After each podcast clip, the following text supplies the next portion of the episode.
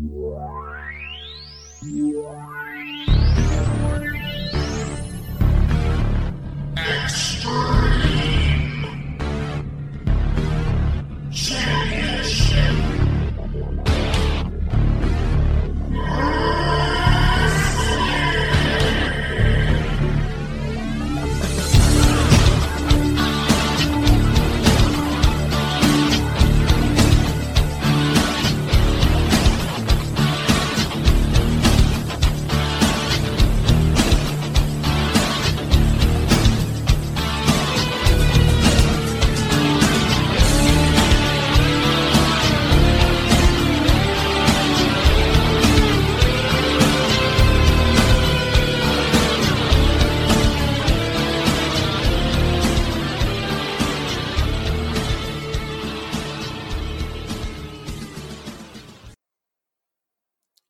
to the Extreme ECW live cast, and this is episode 24, where JV and I are covering hardcore TV episodes 50 and 51 from March 29th and April 5th of 1994, and this is our one year anniversary.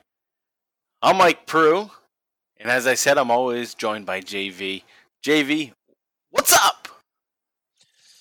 Nothing much, man. Fucking yard work season. Yard work season. falls yeah. off out there the past couple days. Man, you're always a you're always a yard work kind of guy, but not by choice. But before this show started recording, you got fucked. You got fucked by hand wipe services of the United States. yeah. So I fucking I ordered wipes from like some kind of shady website, but they had good reviews. Like I checked them out, Better Business Bureau, all that shit. BBBin.com. So like back in April, I ordered fucking wet wipes. I was supposed to get five packages of 24 counts. So you figure like 120 or whatever the fuck the math is. Um, hand wipes, wet wipes. So I've been waiting. I kind of forgot I ordered them. So I got a fucking package in the mail today. Little first pass, first class package envelope, like those little bubble mailers. Like, what the fuck is this? It says Pharmacy Plus on the front directed to my name, my address. And I was like afraid to open it with everything going on. I'm like, ah, is this fucking, you know, anthrax all over again? and uh so trying to figure it out, I Googled it, couldn't figure it out. So pre-call, me and Mike are talking, and Mike's like, oh, maybe they're wet wipes. I'm like, holy fuck, what are the chances? Like, yeah, that's right. I ordered wet wipes or wet ones over a fucking month ago now. And um yeah, they fucking fucked me. They sent me six. I paid sixty-seven dollars thought I was getting 120. They sent me six individual little minis. That's so fucked up. Fucking hate mail. oh man! Random. If I don't hear from you in 48 hours, I'm going to PayPal. That's get my fucking, fucking money back. Yeah, like what do we do? Negotiate? They just gonna be like, all right, well, we owe you like 60 bucks because it's like seven dollars or three dollars, whatever the fuck it is for six of them. Like, what are they gonna do? I swear, they're not even the ones I ordered. They're fucking. They got aloe in them and shit. Yeah, you don't want aloe. like, no, I just wanted fucking regular ones that I could keep in my car. So, we're like, whenever I do shit, I can wipe my hands because that's life now, apparently. And, uh, yeah, they fucked me. They sent me six. Fucking bullshit. Pharmacy Plus out in fucking New York. A preferred pharmacy plus was the name of it. Whatever. Whatever. Well, fucking scumbags. hey, but that's some bullshit. That's something that was actually just going on, so that's live and in color with what's going on in our lives as we kick off this show. And again, this is our anniversary show. JV and I started this show one year ago on the Booking the Territory Patreon feed, and Mike Mills was gracious enough to let us join the podcast feed on the $5 tier. And as I said a year ago, I was bugging Mike Mills, hey, let's do a show, let's do a show. And he's up to his ass in shows. And he continues to be up his ass in shows. And he said, well, you, you and JV do the bottom line wrestling cast. So I trust you guys with doing whatever you want to do. And we'll, we'll put you on this. And this was the project that I wanted to do was ECW. It was one of the things that I loved as a 12 year old, 13 year old in my childhood. It was also something that JV, my best friend, w- didn't give a shit about. he didn't really watch it. so, and we did our bottom line wrestling cast for about a year at the point where this was coming up, and JV said, "Hey, yeah, fuck it. I never watched it, so let's do it." So JV's perspective is brand new to the whole thing, really. And what we're covering is still kind of brand new to me because I was I wasn't watching 93, 94. I didn't really get into anything until 96 and then I went back to 95. So I'm aware of 95, 96, 97 and beyond that. But this is all new to us and I thought this would be a great podcast for us to do and thanks to Mike and Booking the Territory for let us joining the family. And we are really the first actually we are. We are the first separate group of podcasters to have the show on Booking the Territory. Every other show on Booking the Territory has Mike Mills. This is the only show that does not have Mike Mills. So Oh, really? I didn't yeah, know that. Yes. So he gave us full trust that, all right, I think my fans will like you. Our, our booking the territory crew will like you, and he's he's told me numerous times that he's never got a complaint about the show. The only complaints that he's ever got was, oh, I can't get into early ECW. Nothing bad about Mike and JV, and if anything, it's been, oh, Mike and JV are great. I just don't like ECW 93, 94. So, and a lot of people can't wait for 95 and 96. So, Including that's us. fucking great. You know? We turn chicken salad and uh no, no. we turn chicken shit into chicken salad. but whatever.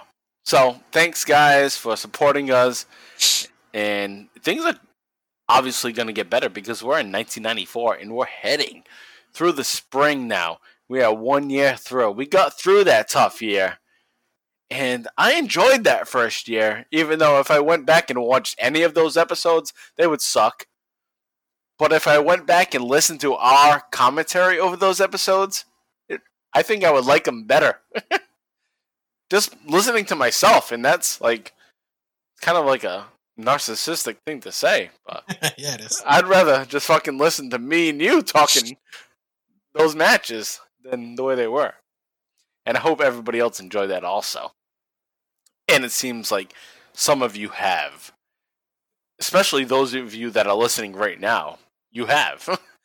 so, with that said, thank you. It's one year. Love it. Thank you. And now we move on and we're going to wrap up finish this year, get to April 5th, and just to make note, is that the first episode we covered was April 6th of 1993. So we're going to get to April 5th, 1994. So that'll bring us one year through. And you'll see that, you know, the production has changed. So much has changed. So, I just want to bring that all out. But before we get into the crux of this episode, check us out on another show, our big show. That's part of why we do this show is that Mike Mills wanted to help us promote our other show, the Bottom Line Wrestling Cast, the career of Stone Cold Steve Austin. And I know many of you guys that listen to Booking the Territory maybe not be WWF fans. But keep in mind, JV and I bring our perspective to that career, to WWE at that time, with the same kind of humor and just bullshitting that we do. So if you like our bullshitting, check out that show, the Bottom Line Wrestling Cast. And we've done over 100 episodes, watch alongs, over 70 chronological episodes of Stone Cold's career, all available. So check that out. It's the Bottom Line Wrestling Cast. And this week, coming up on Wednesday, as this episode drops, we are doing episode 72, and it's January of 2001, and we are leading up to the Royal Rumble of 2001. So check that out. Bottom Line Wrestling Cast. Okay, and before we get into the nitty gritty of this next episode, before we start to watch along as we always do, previously Taz won the TV title from Sabu. that that was a great match. JV, you remember that match, right? Two weeks ago. Oh yeah. Fucking Oh, yeah. Tazmaniac. But he's not looking like Tazmaniac as much anymore. He's slowly breaking away from Tazmaniac. Yeah, he's slowly getting away from his fucking jungle monster look or whatever it is. right. And he, he got rid of the face paint. He's still wearing the jungle gym fucking costume. You know, Yeah. George of the Jungle, whatever you want to call it. He's still wearing that, but slowly. He look if, if ever from uh, Ace Ventura, he looks like he's from like the, the Wachutu tribe. Bumblebee tuna. Alright, so Taz wins the TV title from Sabu, but then Taz is going to also defend it against JT Smith. Oh boy, JT Stuttering Smith. And JT Smith, JT Smith. if we were great at freaking like creating audio, that would be a fucking thing to do. it's J- J- JT Smith. If any of your listeners out there know how to make good sound clips and music, create the new JT Smith entrance music. J- J- And if J- you have a JT stutter- Smith. If you have a stutter and you're a listener, I'm sorry. Yeah, I'm sorry too. I guess. I know. All right, what, where, where are we at here? anyway. Ready to get these these people listened and lined up here? Not quite yet. So JT Smith wins it. Great for him. We love JT Smith, and We he's do. he's the new TV champion. But before we get to going to our episode, I do want to shout out, and we don't always get these shout outs. So this is one of the first segments of a shout out, and I want to encourage that any of you listeners, we have the Twitter at Extremecast where you can tweet out to us, and it's been a year, and not a lot of people reach out. you know, it's it's not a thing that people often like to do, unless it's being retweeted and you know other people, big people are following it. But for small shows like this, especially small shows, small segment, we're just a little part of booking the territory. So I understand that, but we do have some followers, and some followers are starting to tweet to us. So I want to give recognition whenever somebody tweets out to us. And one of our biggest supporters, right from day one, has been Rick Beebe. And Rick Beebe reached out to us on May 7th on Twitter. And JV had mentioned something about the Ayatollah of rock and roll, rock and rolla being used as an as an entrance for one of the wrestlers. I don't remember which Yeah, one it was it was. Rockin' Rebel used it. Oh, I was like, right. ah, the Jericho steal it from them. Like, ah, That's right. we forgot where it had come from prior to that. And good old Rick came through with that knowledge, and it's from Mad Max. Mad Max 2. Yes, Mad Max 2, which is the better one. yes, it is. It's the best one, I think. I've seen them all, and I think that's even though the recent one with Tom Hardy I thought was really good. I like that one too. We saw that together, didn't we? Yes, we Mad. Max Fury Road. Yes, Yeah. we did. Yep. But um, no, that was a yeah. Uh, what's his face? Um, Lord Lord, Hum- Humongous. Well, right. Right when Lord Humongous is announced, that's when they say he is the Ayatollah of rock and rolla. That's such a badass character, And then, Lord Humongous. It used to be my profile picture on something for a while. well, it's a badass image too. You know. But JV, I know you're not always keeping up with all the wrestling things. You're not as, you know, old school wrestling, retro kind of guy. You know, you just love wrestling in your own way and whatever. Thanks. no, no, no, no. Not to, I'm just more of a geek with wrestling than you are with, Yes. with other things. So, but do you know? You might know this though. Do you know who used the name Lord Humongous as a wrestler? Um, so a, re- someone used it as a name and as a wrestler. Yep. I will say had to be someone big. Uh, Don't look it up.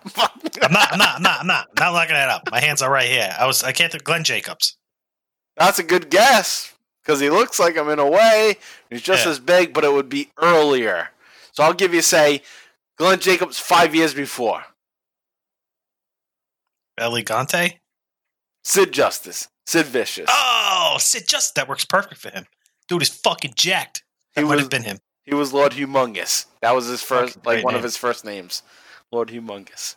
Then And what, I- I didn't mean to shit on you. Like, I, I wasn't motherfucker. I wasn't trying to like shit on you wrestling, whatever. I just know like you don't look up the little shit, you know. No, I know. I didn't. I was just fucking joking. But um, yeah. So Yeah, obviously that didn't last. nah, not at all. but thanks, Rick Beebe, for giving us something to talk about right before we start the ECW live cast with our first episode this week, and it's ECW Hardcore TV, episode 50 from March 29th in 1994. It's a short one, and I believe last time, two week, uh, yeah, two weeks ago, I said we're going to do three episodes. We're just going to do the two episodes this week. And, you know, time is not always on our side. You would think so at this time that, oh, you got plenty of time. Well, no, we don't. Okay, so we're going to do the two. We'll, we'll keep it at two because that's normal. I don't want I don't want you guys to listen for fucking three hours long, whatever. We have another show, you can listen to that. So we're gonna start with this first episode, we'll do the next one, and we'll call it a week at that. So it's March 29th, 1994, ECW Hardcore TV, episode 50. And JV, are you about set up on that episode? I'm ready. This is a 29 minute and 14 second um, video on the WWE network. So I'm ready. All right, JV's pulling out Make his sure our listeners are ready. Maddie in the house. here. Kick my feet down, and I'm fucking kicked up on the table and shit. Now I'm ready. All right, just to give you guys a little preview of what we're getting into, it looks like a whole lot of fucking highlight packages and maybe only two matches. And I don't know how much we're going to see of those two matches. So we'll try to play the promos, but the current trend with ECW Hardcore TV is to have promos last like 10 seconds and then they move on. So we'll see what we can do, and we'll try to explain it as best as we can as it goes through. So I'll give you the countdown as usual. I'll go five down to one this time and say play. We all click play. So let's get ready. And if you need to pause me, just pause me and we'll be right back with the countdown. Five, four, three, two, play. Oh, look at this fucking Wow. Oh, Ultimate Jeopardy. We get the steel cage. Oh, Maddie in the house. Maddie in the house with his Negan jacket. And they're just showing us clips from the big match at Ultimate Jeopardy, which we ran through two weeks ago on this on this show. Ran through the results. Public Enemy loses this match, they will leave the That fucking hat, man. It's so badass. So cool how it sits so high in his head. All right, let's do a let's do a check here. Where you at? All right, I'm at 39, 40, 41, I'm a second ahead of you. All right, so that should be good for everybody. Yeah, not even a full second. Taz doing a nice suplex Ooh. to Rocco Rock, Uncle Rocco.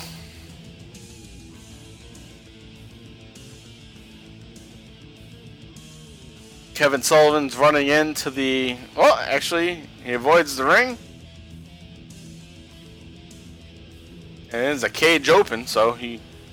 Just lets himself right in here. Oof. Kick to the gut to Rocco Rock as he battles Johnny Grunge. Tazmaniac is outside the ring now beating up Johnny Grunge, so we That have a. fucking Bam Bam's fucking branch. uh, Mr. Very Hughes funk with here. the pan. Background loses this match. His manager, Jason Fucking Ray Bans from 1994. Yeah, Todd Gordon. We he did have those sunglasses on last week, last episode. Ah, Jason. JV's This guy sucks. Bet Noir, his arch nemesis, is Jason. Who is he? What's that guy's? What's his name from The Mask? The Mask's name? Something Ipkiss. Stanley. Stanley Ipkiss. is Stanley Ipkiss Blazer. yes. Ah, yo. Fucking Mr. Hughes. Oh, what was that big line? Smoking. yes. That was so Here obvious. comes fucking Road Warriors. Road Warrior. Road Warrior.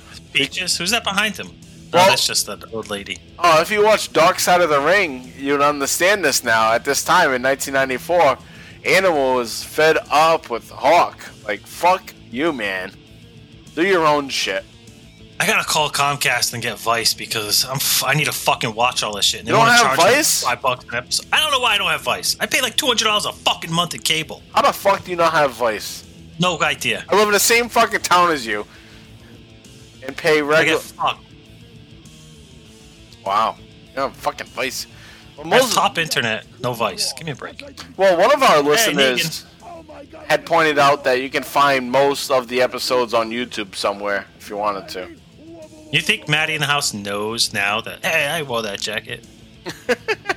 He's a Walking Dead fan. Mister Hughes backing down the ref here. This is a fucking crazy opening. Yeah, it is. Is that Shane Douglas? Yeah, Shane Douglas is in the ring. He will lose. He will be. Fucking shitty early '90s colors on stuff, like shit brown building, white. Yeah, Brown building. We're looking at the music fair. Man. And now they cut to Terry Funk. We've heard this, but I'm making it here with Old dry blood. yeah, let's try to listen to him. Those other people can go to hell. Because we're here, and we're here to stay. Oh shit, Shane Douglas is tying. Oh, this is what I talked about two weeks ago. That this is one of the reasons why I thought this wasn't going to be shown. Is that Shane Douglas wrapped a bag around Terry Funk's head, and here it is. They're actually showing it to us. So this is most controversial moment at the time. He's got a bag tied around Terry Funk's head, and he's going to nail him with a pile driver right now. Is it a plastic bag? Uh, I don't. Like we can't when your tell. mom says when you were a kid, don't wear a plastic bag. Don't put a plastic bag on your head. Yeah, yeah. And Terry Funk's like twitching his toes. Look at his toe. He's just twitching it, like ah. ah, ah. Good selling. so, from this match, Shane Douglas is the new ECW heavyweight champion Yes. in March of Oh, 1994. Fuck yeah. Good music. And it's JV's favorite entrance music, opening music theme. Bump, bump. Oh, woman. It's so strange how it bounces oh. back every once in a while.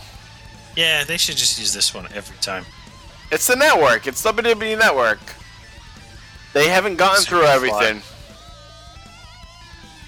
But they edited this one down a shit ton. 29 minutes.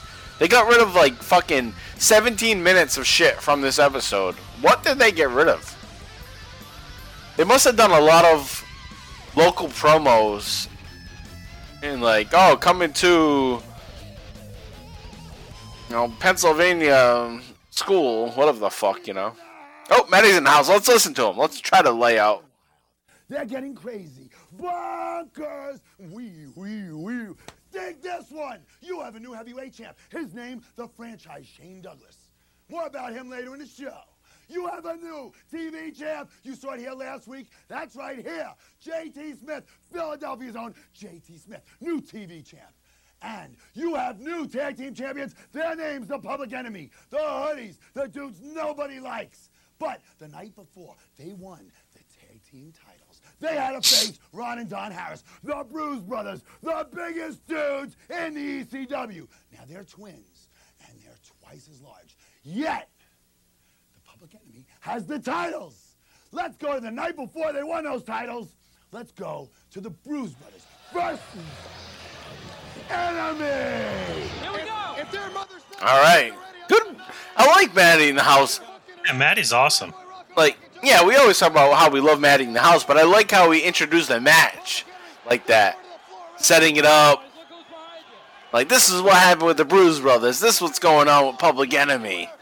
The Public Enemy's the tag team champions. Now they got to go up against these big brutes, Ron and Don Harris, the Bruise Brothers, who would soon be, well, maybe not soon be, maybe in a year, I guess, be Eli and Jacob Blu, the Blues Brothers, which we'll talk about most likely on our special June episode, a special bonus episode of the Bottom Line Wrestling Cast, where we are going to talk about the good and bad of 1995 WWF. And the Blues Brothers gotta be fucking in that mix. Fucking climbing the scaffolding. Yeah, Rocco Rock's up there. Yeah, look how crazy this is. They got the merchandise stands right over there. Unbelievable. Yeah, I wonder what that merchandise looks like. Just signed, signed bullshit. At This guy in the white polo, front side, big ass fucking titties. where's the big titties? The that was a dude Oh. making fun of his weight. All right. Chair right to the back. Oh, I see a guy with crowd ba- watching right now. big back titties. A fucking mullet. Oh, it went away. Oh shit! What did he hit him with? It's impressive that bowl? they actually have a camera to cover what's going on here. Yeah. Look at these people. And who can play with? This court. Yeah, these people pretend they want to be part of it, but they're all scattering like fucking. Once fucking. it gets close, they back up. Once they see how big the fucking brothers are. Right. Oh my god, yeah. Your running shoes on. Don and Look Ron. American flag jacket. Did you see it? Lower right hand corner. Shit, you must be a little bit ahead of me. I see a Miami Dolphins hat. No, I'm at 836. Yeah, I'm at 836. Oh, you must just must have been a From our vantage point, we're heading the main stage here at ECW heading towards the main stage. Yeah. I don't know what the fuck's going on. This is kind of sloppy. It's all over the place. You got a cop over there, I see. Got a Uh, tables flipping see, over. left, left, left, left, left. American flag jacket. Bang. Yes, I see it. Middle. Yeah, there it is, right in the middle of the screen thing. now. That's where Sting Woo! that. It's a leather jacket, one of those leather jackets, yes. That was very just popular in pants and 94. See, there's the guy in the po- white polo. The titties. Yeah, and he had the back titty. He had Titties. titties in the front, back titties too. Mr. McNipples. I mean, I hate to make fun of anybody because I need to get in shape too. But Look at in, You know. in the '94, everyone wore sex offender sneakers. yeah, that's how you you stay low key. You just well, I can't be a sex offender because everyone's got them on. All right, that's why it's easy to spot them out today, 2020. the guy is still wearing them. ah, he doesn't know any better. He's old Guy school. red jacket, way too small. No way he can zip that thing. Oh, Oh, look at that shitty splash. hey, why is Karl Malone out there? You see Karl Malone with that? It- it- yep. Yeah, Right there. He's in the action. He's like backing up the crowd.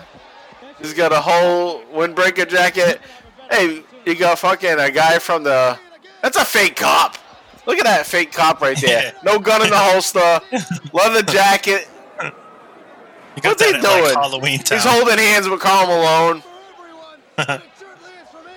And wow, look at that. Why is there so many buttons on that jacket? Say, this is the only place in the world where this kind of action. Match after match. And Dan Severn's over there. Uh, oh. Watch out for them. Oh shit. oh shit! Uh, These guys got all the way the fuck over here. This. I mean, if making me busy. All right, so trying to clear things up for people that aren't watching along with us. This match is a shit show. It's all over the arena, which is pretty cool. And you got a whole cast of characters all over the place. So this is something kind of fun to watch if you're not watching with us now. And we can't really Yeah. do it justice to explain everything that's happening because it's so action packed and all over the place. Well, yeah, it starts around the nine minute mark of the network video. If you want to go back, that's where we're at. Well, we're, we're past that now, but it started around the nine minute mark. We're at the 11, yeah, so- 10 mark. Yeah, so try to keep up. And now Joey Styles is so out of his mind that he had to jump in front of the camera off of the Eagle's nest to tell us how great and crazy this is. This is cool. Michigan starter jacket spotted. Yeah. Tampa Bay Lightning starter jacket. Everyone had starter jackets in 94. Oh, it's 94, man. It's the time of the starter jackets. And the kid on the side of uh, the Michigan has the Miami Dolphins. Ooh. Why would they wear Miami Dolphins 94? Living in the past, I guess. Living in Yeah. the past. They still sucked in the 90s, contrary to what Dolphins fans think. Yeah. They must be thinking, Oh, oh, because coming like the greatest highlight of the Dolphins in the '90s was being part of Ace Ventura. yeah, and a Hootie and a Blowfish video. yeah, that too. I mean, they're pretty irrelevant at this point. What? They're about 11 years removed from a Super Bowl. They haven't played in the Super Bowl since the 80s. Since I was born, They I think. suck. Oh, green ECW shirt in the background there. That's nice. Ooh, And here they come It's exclusive. maybe homemade. All right, so they're battling in and out of the arena. How long is this gonna go? How about the fucking ref, this heifer, just fucking hopping over the bike rack, no problem. He's hopped the bike rack, rack at least three times. Jim The barrier. Yeah. He's good at it. Yeah. Joey, I don't like it as well. Stop holding my hand here. Well, even like I think modern wrestling, the ROH ref, Same table where we were coming. same thing. He's been doing it for years, and he's way out of shape, or what people consider out of shape. But he's bouncing around. So how? I guess you're not out of shape if you can move around. Oh, Might not look Right. pretty, but he's in shape. Right over the top of us. I like the um the AEW Oh. referee, the chick, Aubrey Edwards. She's Yes, really good. She is good. Oh All right, shit! do we got. So we had Fuck. we had a splash from Rocco Rock off of the Eagle's nest. He landed on one of the members of the of the Bruise Brothers, but then the other Bruise brother, I think it was Don, jumped off and landed on Johnny Grunge and got the pin. So the Bruise Brothers win, and it looks like they win the tag team titles. Yeah, they won the tag team titles. Wow. Rocco Rock is fucking it grabbing. He's attacking. Oh! Oh! It's hitting Joey. Bullshit! You kidding me? They're both fucking him up. Here comes Johnny Grunge. Wow. Wow. Well, I guess that explains why Joey Styles jumped in front of the camera early on in the match to get him noticed as a personality. Like, here I Yep. am. I might be I'm about involved. to get my ass kicked. Yeah, and he got his ass kicked by Public Enemy. All right, let's listen to Maddie. Later that very same night, the Bruise Brothers challenged the Tazmaniac and Kevin Sullivan for their tag team titles. Yet the Public Enemy charged in and beat everybody up with pipes. It was mayhem. Look at these pipes. Is that PVC or iron? Because if it's PVC, that still hurts. But if it's iron, it really hurts. That's got to be PVC spray painted. That's what I would say. Yeah. Oh. Look at these guys. They look like the Bloodsport guy. Yeah. Nerds. You're talking about the nerds guy? Yeah, yeah, yeah. Oh, look at that in the background. You can't really see it, but that's the that's going to be the ECW logo for the rest of '94, and they're fucking covering it all up. Dumb Why? fucks. Why are they covering?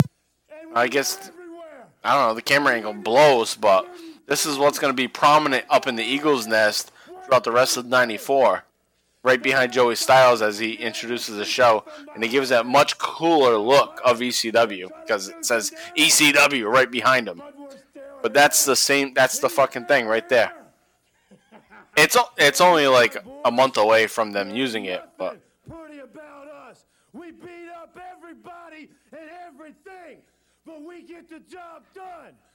I don't know. These guys are big and brutes and they're twins, but they never fucking did it for me. Tear the place down. Hey, champ. Hey, Oh. champ. Hey, champ. Hey, champ. You the champion You now. the champ, too. What do they have to say? And we didn't even steal these belts. No. We won them fair and square.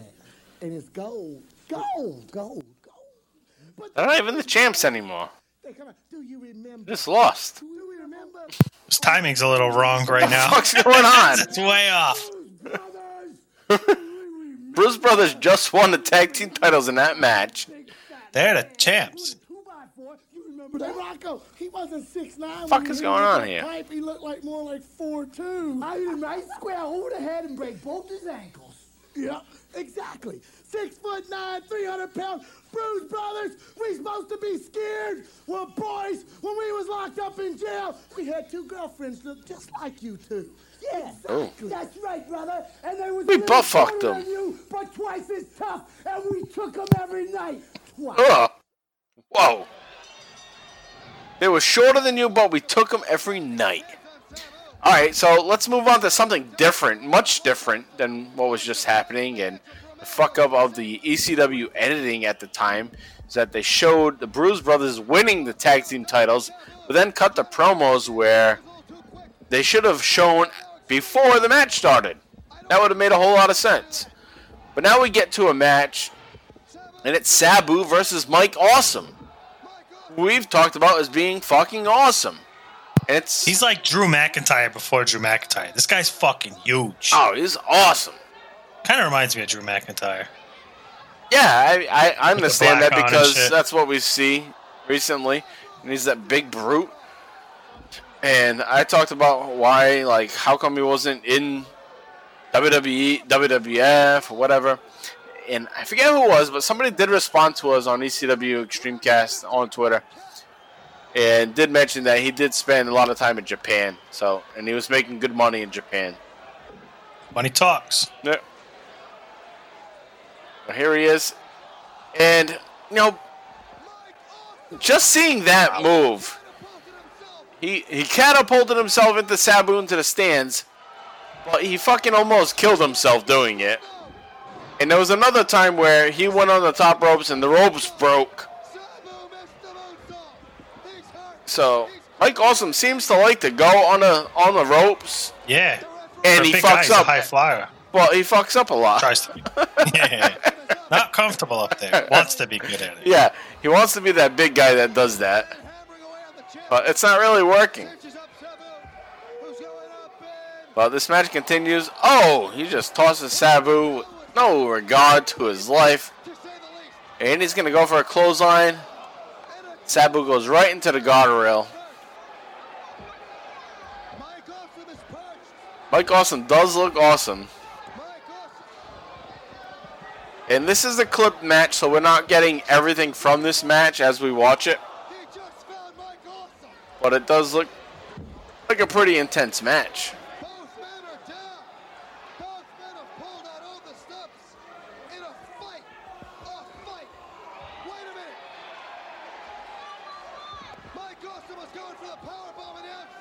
Trying to see when this match actually happened. I think it happened at Ultimate Jeopardy. I believe it happened at Ultimate Jeopardy.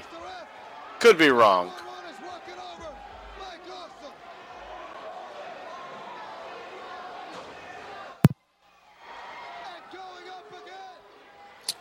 But Sabu. Oh, Sabu. Sorry about the beeps there. I was just choking on my scotch. No, no, that's okay. I was just saying that I don't know when exactly this match is from. I think it's from Ultimate Jeopardy. Yep. It may or may not be from that match, but that show. But here we have 911 helping Sabu win the match. So that kind of creates, I would say, that creates a feud between 911 and Mike Awesome. Yeah, two big bastards. All right. All right, let's try to listen to Paul E. 'cause Ryan. There's no way he doesn't talk for more than a minute. I was a little kid and picked on everybody else that was smaller than me. 911 kicked my tail, choked me out, and Sabu beat me in the ECW arena.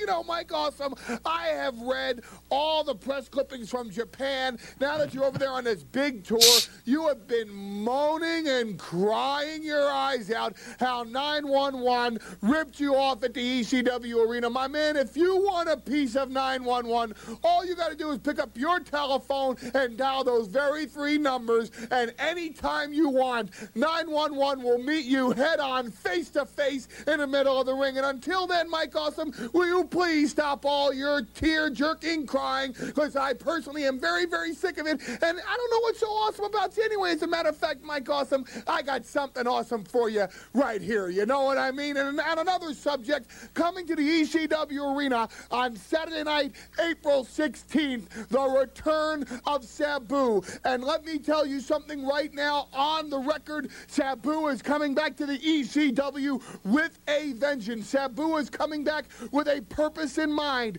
Sabu is going to return to the ECW arena on Saturday night, April 16th, meaner than a biker bitch on PMS. And you thought NYPD Blue was controversial. We're coming to the ECW arena Saturday night, April 16th. We're going to turn the heat up yet another notch at the ECW arena.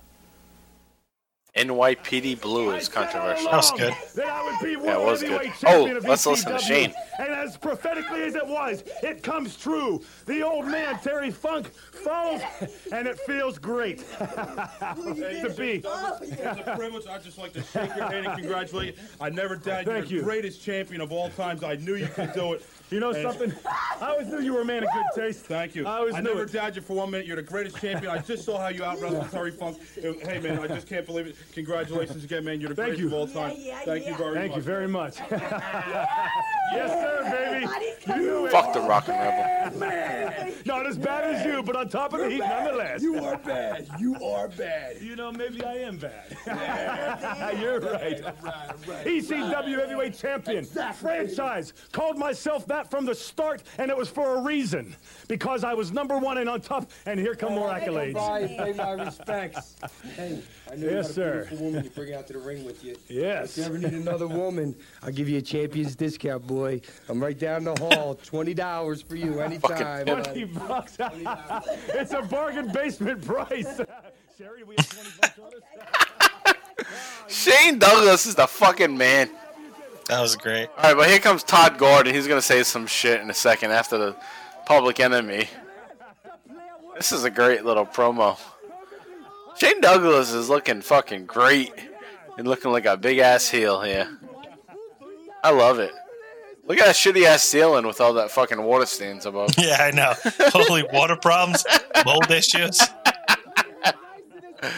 We just come in to Hey, congratulate you. Thank you very much, guys. You did your job. Yes, sir. Beautiful. The was Beautiful. beautiful. And you look good too, babe. I'm very stunning. I'm telling you. And see, oh, peace. We're out of here. Hey, hey, hey, hey, guys, wait a second. You're getting one belt there. You're forgetting one. Oh, they tried to take his belt. Fuck them. Thank you, guys. Okay. They almost look alike. They sure do. No, no, no hassle, no hassle. Isn't that beautiful, Sherri? Look at that. All right, what's Todd gonna say here? Welcome to the party. Hey, Todd. Hey, Todd. Look at this gold. Look at the diamonds. Look at the gold. That's a nice tie, by the way. Shane, uh, as, Nice. as mandated by the NWA, it's my job to uh, Tell him, tell him. Spin it out. my, my job to congratulate you as being NWA. Hey, come on, come on, come You know on. something, Todd? Congratulations. You know something, Todd? I told you just about five months ago. Call me a prognosticator. Tell me I got a crystal ball. But I told you five months ago that I would be world heavyweight champion. I, and by the way, I I really enjoy you coming out here as the head of the NWA. But you know something, Todd? Just like I'm going to tell you, and just like I'm going to tell all those people out there, I am your heavyweight champion. And you don't know how good that makes me feel to tell you that, and to tell all of you scumbags out there that. You don't have to like it, but you certainly have got to appreciate it. Shane, I congratulate you. That was my job. The NWA told me I had to congratulate you. You're congratulated. But we'll make sure your opponents are also lining up right now to come after this belt. And they're lining up for you, Shane Douglas. Good. Send them on. The bigger, the better. Send them on. That's right. Just bring Ah, it down. You know, Sherri's so Douglas- good. Come on. Come Shane on. Douglas has never dodged anybody. And all I can say is, Jason, I want to thank you because just like when I was in high school, Sherri, hold this for a second. When I was back and I saw my receiver in the end zone long and I fired the pass 60 yards through the air, boom, touchdown. Count it for six points. I needed somebody in front of me. I needed the enforcer. I needed somebody to get down in that three point point stance. And I needed him to knock Lawrence Taylor on his ass. And this is the man right here. You know something, brother? I saw you throwing bodies from one side of that ring to the other side out there, and it made me proud because I knew that with the plan that we had, it couldn't fail. The gold is where it rightfully belongs in the beautiful woman's arms around the franchise's waist. And just like so many other champions from Pittsburgh, a new dynasty begins. Yeah, yeah, yeah, yes, yes, yes. You got it, you got it, you got it, baby. You got it. Great fucking Rebels, promo. Hoodies and roughnecks. Oh my. Rebels, hoodies, and roughnecks. Oh my. my! Rebels, hoodies, and roughnecks, oh my! Boy, this guy's dance card is full, ain't it? Well, I know somebody that wants to dance with you, Shane, and he's from the Legion of Doom. And if he beats your brains in, well, I'm sorry, I'm sorry, I'm not sorry! Not sorry! the fine city of Philadelphia, the city of brotherly Yes, Hawk. love, has duly appointed me, Hawk the Road Warrior, as the Sergeant of Arms. I can, at my disposal, rid the city of Philadelphia and surrounding areas like Valley Forge of any ruffian, no good scumbag, low down equivalent of a stack, a pile of fly covered sweaty set, sweaty sweat socks. That's tough. Now then, as I witnessed in Valley Forge, the so called franchise seems to like plastic bags around Terry Funk's head. Suffocation, huh? That's what you're into. Well, I always said, dead men can't feel pain. You gotta keep 'em alive a little longer. Make 'em pay. So you like plastic bags? And what about that Hughes? What's he holding the door in a cage back for? What's he think he is, some doorman at a joint in South Philly? Forget about it. I'll climb over the top. Think I'm stupid? When I want something, I'll get it. And I want you. And I want the franchise.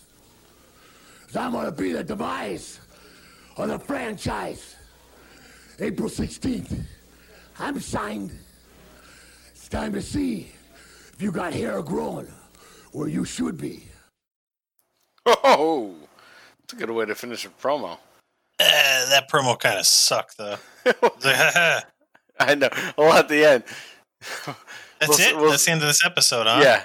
We'll Ended on that. I mean, it wasn't terrible, but it was kind of. But at the end, though, it says, we'll see if you have hair growing where it should be growing. you gotta leave it alive a little longer so you can feel pain. Because he kind of fucked up, so he had to yeah. Well, yeah. He's fucking probably high as fuck. But I do, I, I do like Is when that he, thing? It's like he's stoned right now, or like He- high on like. he might uppers? be. No, he might be stoned at this point. Like based on the documentary that was just on Dark Side of the Ring. Like this was a tough time of his life. Was 93, 94 in this period. But I always do he he said this many times in the past where you know, dead men tell no lies and dead man can't walk and shit like that. You know, same type of shit that he was saying here. So, in that sense, all right, that's kind of a hawk promo.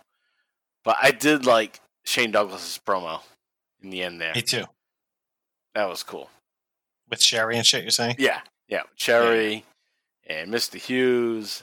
And I like when uh, Shane Douglas brought up that he wanted, he, he was stumbling and bumbling for a little bit when he was talking about football and getting in a three point stance. But he was Yeah. trying to allude to um, Lawrence Taylor, Yeah, who was like who was big at the in time. WrestleMania at this time, right? Too. Uh, no, not at, actually not at this time. A year later, but it's a year later. Yeah, but the fact that he's bringing that up now was kind of cool. Like, oh wow, he's bringing up Lawrence Taylor and football, or you know, being a big part of wrestling at this time, a year before WWE is going to do it, WWF is going to do it. So I thought that was pretty cool. So short episode there, and I, I felt like a lot happened though. We we got the Ultimate Jeopardy cage match recap. Bruise Brothers beat Public Enemy for the tag team titles, but then the promos after that kind of reversed it, or we're just fucking out of order. We'll see what happens in the next episode. But then we got a nice match between Sabu and Mike Awesome, where 911 interferes, and that kind of creates a feud between 911 and Mike Awesome. So we'll see where that builds to. And then we had the Shane Douglas segments and the Hawk promo that we just watched. So we're gonna take a quick little break, but we did have a music break request, and this is something we want you guys to do.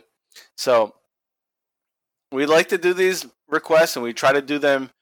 Well, we try to play music based on what is on the episode, but sometimes we don't have access to what was actually on the episode. So we want to try to stick to the time period. And as I mentioned in the opening, Rick Beebe has been a big supporter of us and mentioned him in the opening, and he has two requests for us. So we granted those requests, and he's going to have the first music break selection, and I loved it. When he brought it up, I was like, hell yeah, that's 1994 for me. And it's Snoop Doggy Dogg, Gin and Juice. Oh, which was a fucking huge hit song at this time in can't wait to edit this 1994. so that's going to play, and we're going to take a quick little break, and we'll be back with the April 5th, 1994 episode. That's ECW Hardcore TV, episode 51. We'll be right back after Snoop Doggy Dogg. Oh, no, you don't. No, you don't. Come on outside, y'all. All of. Go on. Get on out. Who damn kids is there any damn way? Oh, man. Over here tearing up that damn couch. We had that damn couch for 20 years. Uh-uh. Should have kept the plastic on it. And this one, Snoop Doggy Dogg.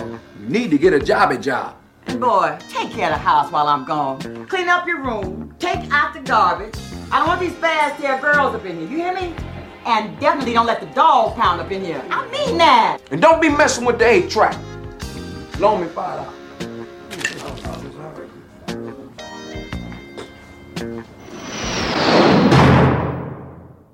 With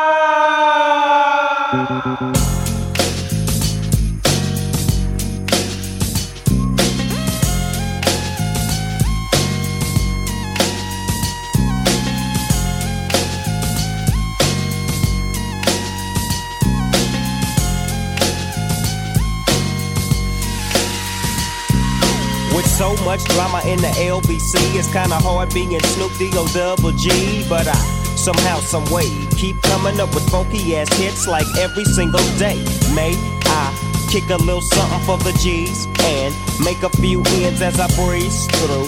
Two in the morning and the party still jumping cause my mama ain't home. I got some freaks in the living room getting it on and they ain't leaving till six in the morning. So what you wanna do? Hmm, I got a pocket full of rubbers and my homeboys do too. So turn off the lights and close the doors. But but what? We don't love them no. Yeah. So we gon' blow an ounce to this. G's up, freeze up for a second now, bounce to this.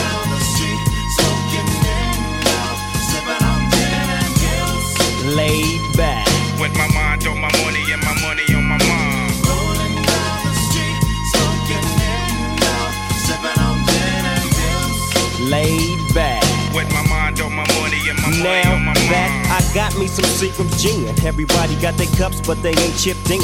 Now these types of things happen all the time. You gotta get yours, but fool, I gotta get mine. See, everything is fine when you're listening to the D.O.G. I got the cultivating music that be captivating he who listens to the words that I speak as I take me a drink to the middle of the street and get to macking into this trick named Sadie. Sadie. She used to be my homeboy's lady. Lady. 80 degrees when I tell that trick, please raise up off these NUTs, cause you get none of these. At ease, at ease, at ease. As I mob with the dog pound, feel the breeze. Say you know I'm just Rolling down the street, smoking in now, sipping on gin and juice. laid back.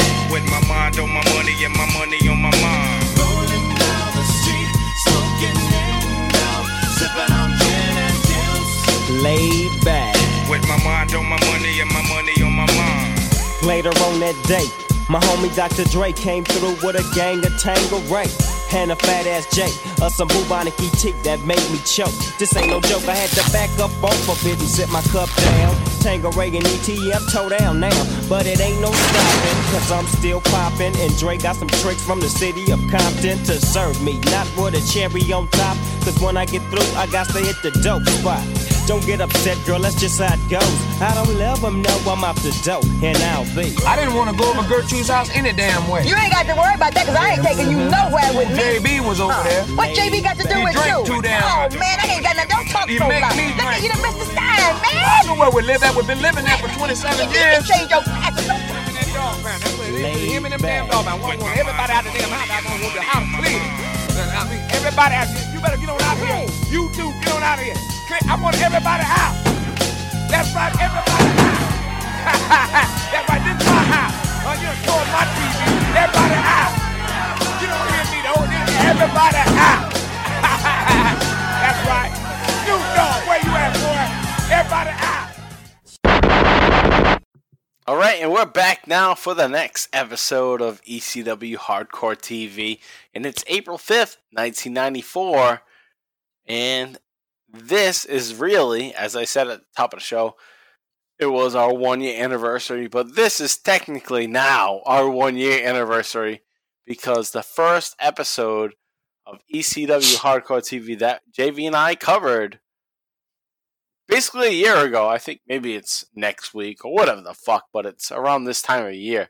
So basically a year ago, where we covered April sixth, 1993, which was the debut episode of ECW TV. It wasn't called that at the time, it's just some bullshit show that was on a random sports channel in Philadelphia, um, Eastern Championship Wrestling.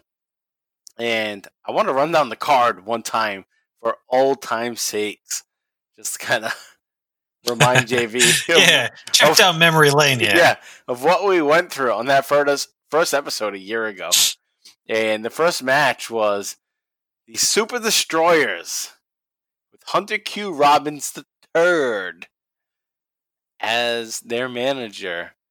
And they def- they defended and defeated the Hell Riders, which was Easy Rider and HD Rider. and one of those guys, I think it was Easy Rider, would be a Dudley Boy later on. So we talked about that back in the day. Yep. And then we have a ECW TV title tournament first round match between Tommy Cairo and Sal Bellomo. Tommy Cairo got the win over Sal Bellomo.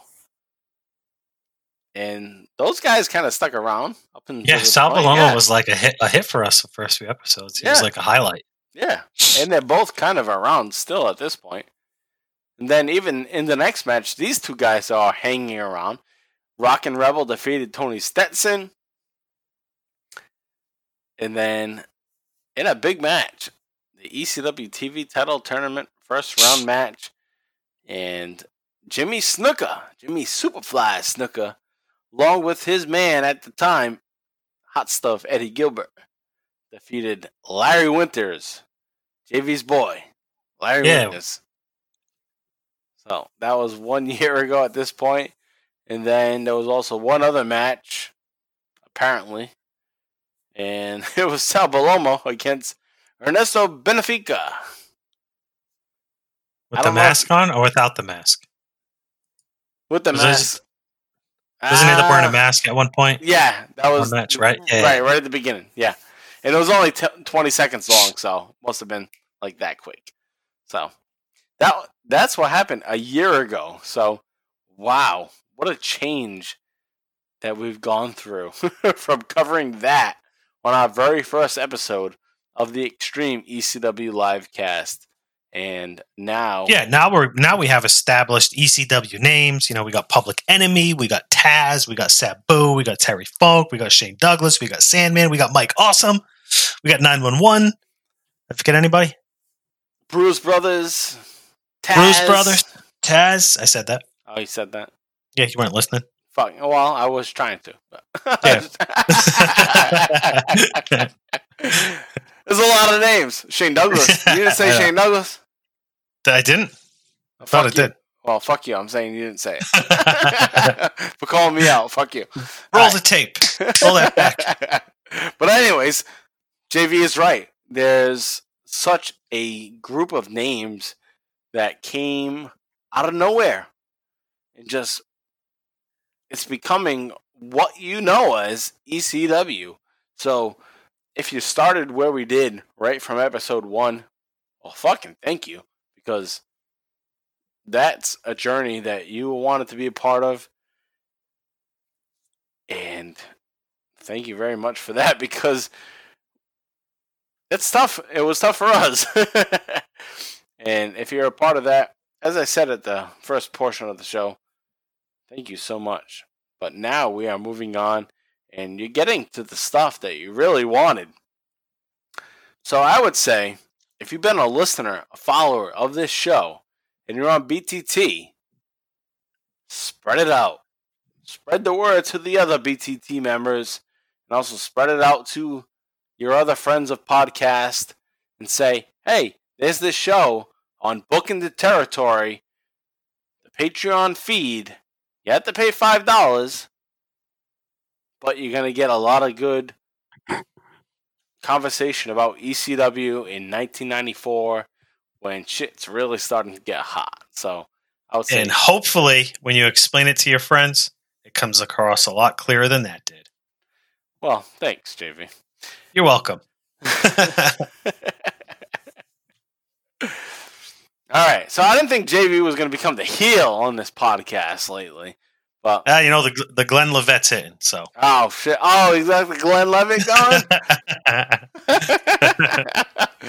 all right, so that explains it all. All right, I got to get my shit together so that JV doesn't bust my balls. I got to keep up with him now. All right, so we're gonna get this show popping and starting, and this is episode 51 from April 5th, 1994. JV, you better have your shit ready. And I'm not going to ask you because you better have it ready because I I'm don't ready. want you bust you my balls anymore. All right, so I'm going to give a countdown. This time it's three down to one, and then I'll say play. And we'll all click play when I say play. JV, go fuck yourself this time. all right. Three, two, one, play. JV, read it like you presented like in the most complete form possible due to original production difficulties, technical difficulties. Oh shit! Close enough. I hit like ninety percent. Oh, Look shit. at this. Here we go. The four five six kid. Crazy attack from the Bruise Brothers. They're fucking up some Rudy Poo candy asses. Shit, they look like bombs. Who the fuck are they? Yeah. He looks like the brother from Napoleon Dynamite. The guy in the ring, not this guy. Oof. The guy that says, yes. Yeah, yeah, yeah. Well, the guy is um, trying to meet up lo- with, with uh, LaFonda. Yeah, Lavanda. oh, this is gonna be a massive power bomb, right? Oh my god. Huge power bomb. That guy's so little. What's he, 140 pounds? Oh, who's this storming? Stormin. Stormin J. Norman. Is it Lance Storm? Hope not. That's a Oh, bad man. start for him. But this guy, oh my him? god! That guy is getting tossed around. he got he has boots on that doesn't even fit him. Look at him. yeah, what are those? He doesn't even fit in the boots. Uggs, Uggs stole their design Yeah. from that guy. It looks like Uggs. and the Bruise Brothers retain their titles if they're the tag team champions. We still don't know what the fuck happened. Oh, are they That was the tag team champions? Just throw a chair like 40 miles an hour at this guy's head. Hey, look at the ring apron. They have that new ECW logo.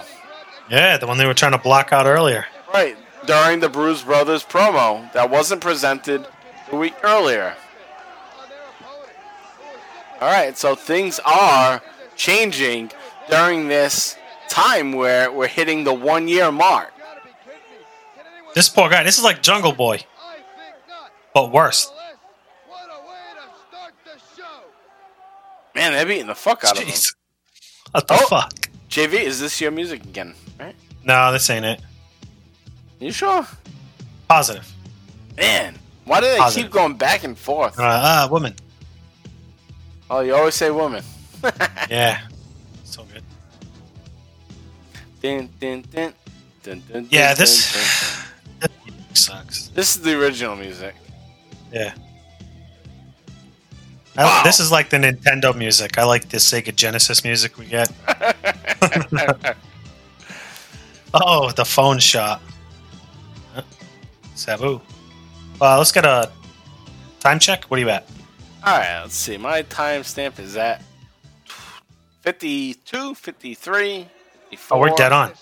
Jason in the ring and Yep. Rockin' Rebel and Pitbull. Yeah. Oh, Tony Stetson. Tony Stetson. Hey, Tony Stetson was part of the first episode. Yeah, he was. He's alumni. Rock ECW Rebel. Hardcore TV alumni. Hey, it's a big reunion episode. Tony Stetson, Rockin' Rebel. It's Larry Winters. No Sal Bellomo. Oh, maybe. We'll see. Rockin' Rebel sucks. Fuck Rockin' Rebel. And I like messing with. I like the hashtag that Rick Beebe had brought up. Fuck Rockin' Rebel. Yeah, seriously. Spread it. Get that trending. Trending. Oh, that's trending. Hashtag woman. Was that Hugh Morrus though out there? Oh yeah, that's Crash. Crash Oh, Crash, Terminator. Yep. Apologize to my though. listeners if I call him Hugh Morrus because he'll always be Hugh Morrus to me. Hugh I, Morrus. I agree with that. But what a group that is, though. Taz, Crash, and Kevin Sullivan. They all look like they could be cousins, Yeah. but they all look different. You know, like they can't really be cousins, but they're cousins somehow because their family fucked around. You know, something like that.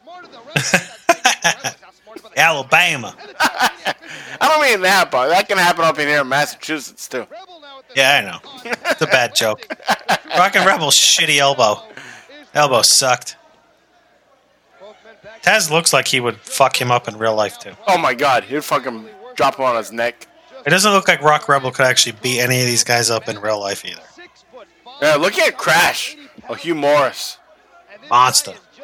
Agile too. Oh my god, it's great.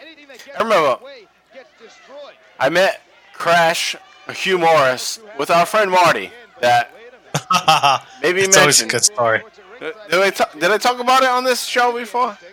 Uh, you may have, and I forgot, but let's. Probably been a while, so. All right, so we were at the Bank Street Armory in Fall River, Massachusetts, and it was an ECW show. Actually, no, it was an independent show that had a mixture of ECW talent and WCW talent.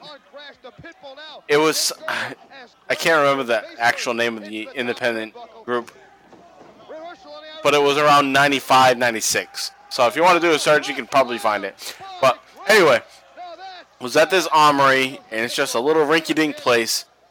And me and my buddy Marty went down to the bathroom, and that was the wrestlers' locker room. So there was no no separation between the fans and the wrestlers' locker room. We two young lads, two 10 year olds, 11 year olds, whatever it was, went down to the bathroom, and Hugh Morrus is taking a piss on the side of us. And he was Hugh Morrus at the time, but he was going by this other name because he was still working with his indie promotion. And how old are you guys? Oh, actually, it was 95, so I was 12, and Marty was 12. But he was still working with his other group.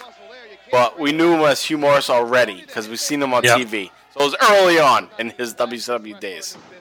And we said, "Hey, you're Hugh Morrus. Hugh, you're Hugh Morrus." And basically was like, "That's right, kid." Whatever, and like slapped us on the back while we were taking a piss. Yeah, creepy. Yeah, but we didn't give a fuck. We're like, "Yeah, it's Hugh Morrus." and I loved him ever since because he slapped me on the back, and I met him in the fucking bathroom back in 1995. I would always remember something like that too. One year after this. One year after he's crashed the Terminator. Stetson looks like a firefighter. No offense to firefighters. Oh, firefighter's a gimmick. Can't get mad at Yeah, that. yeah. He, he looks like a like he'd be a firefighter gimmick. Jobber.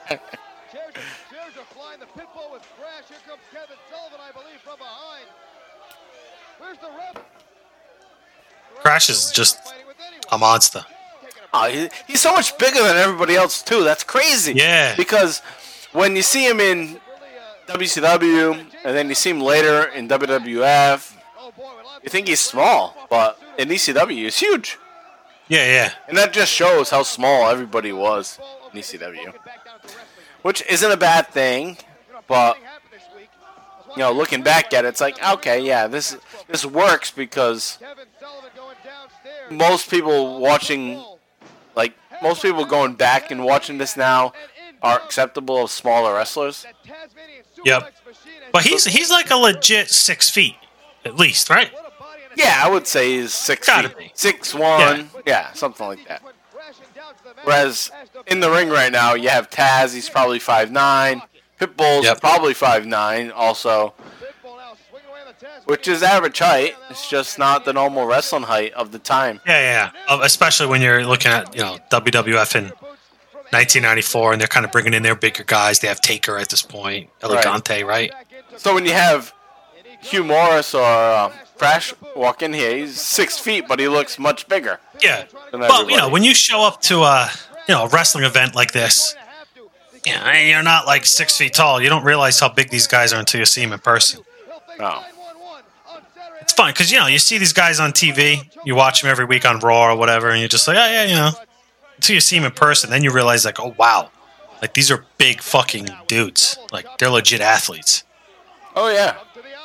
And sometimes when you have two wrestlers in the ring, you might not even notice the difference between the mm-hmm. two.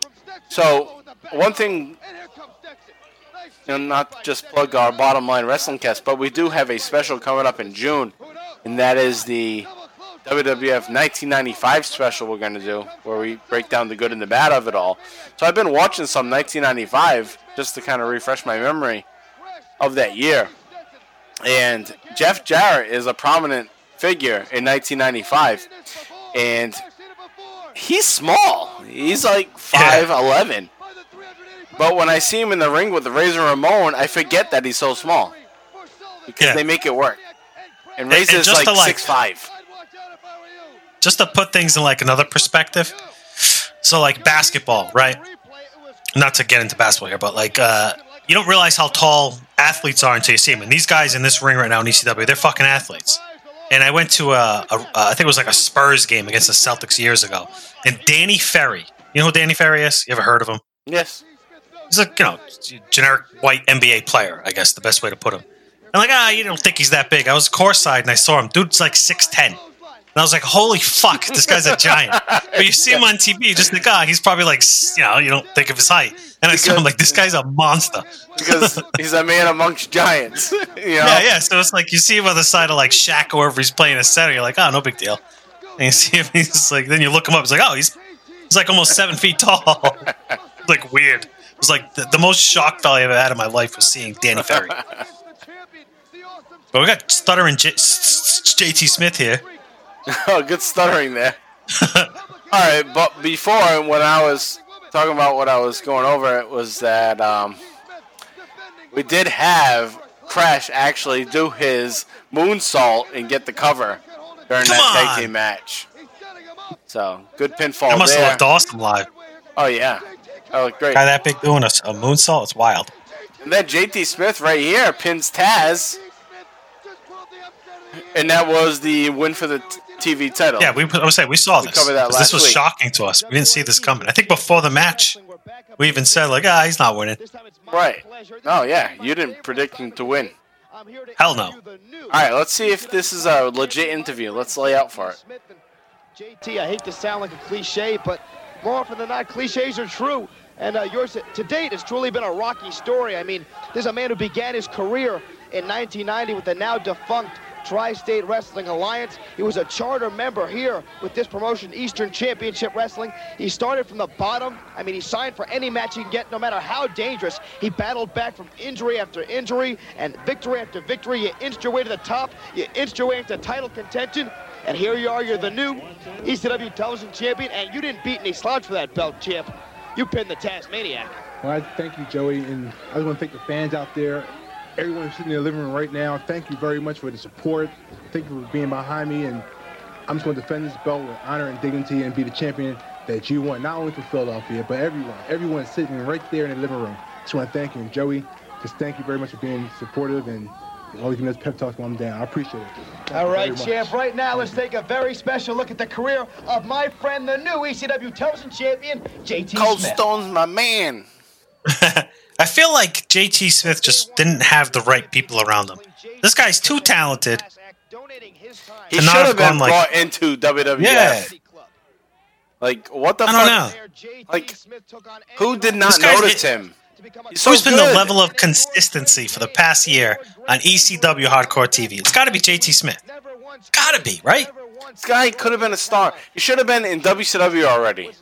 Who the fuck was holding him down? I don't Yeah. get it with JT Smith. I, yeah, I don't get it either. I don't know.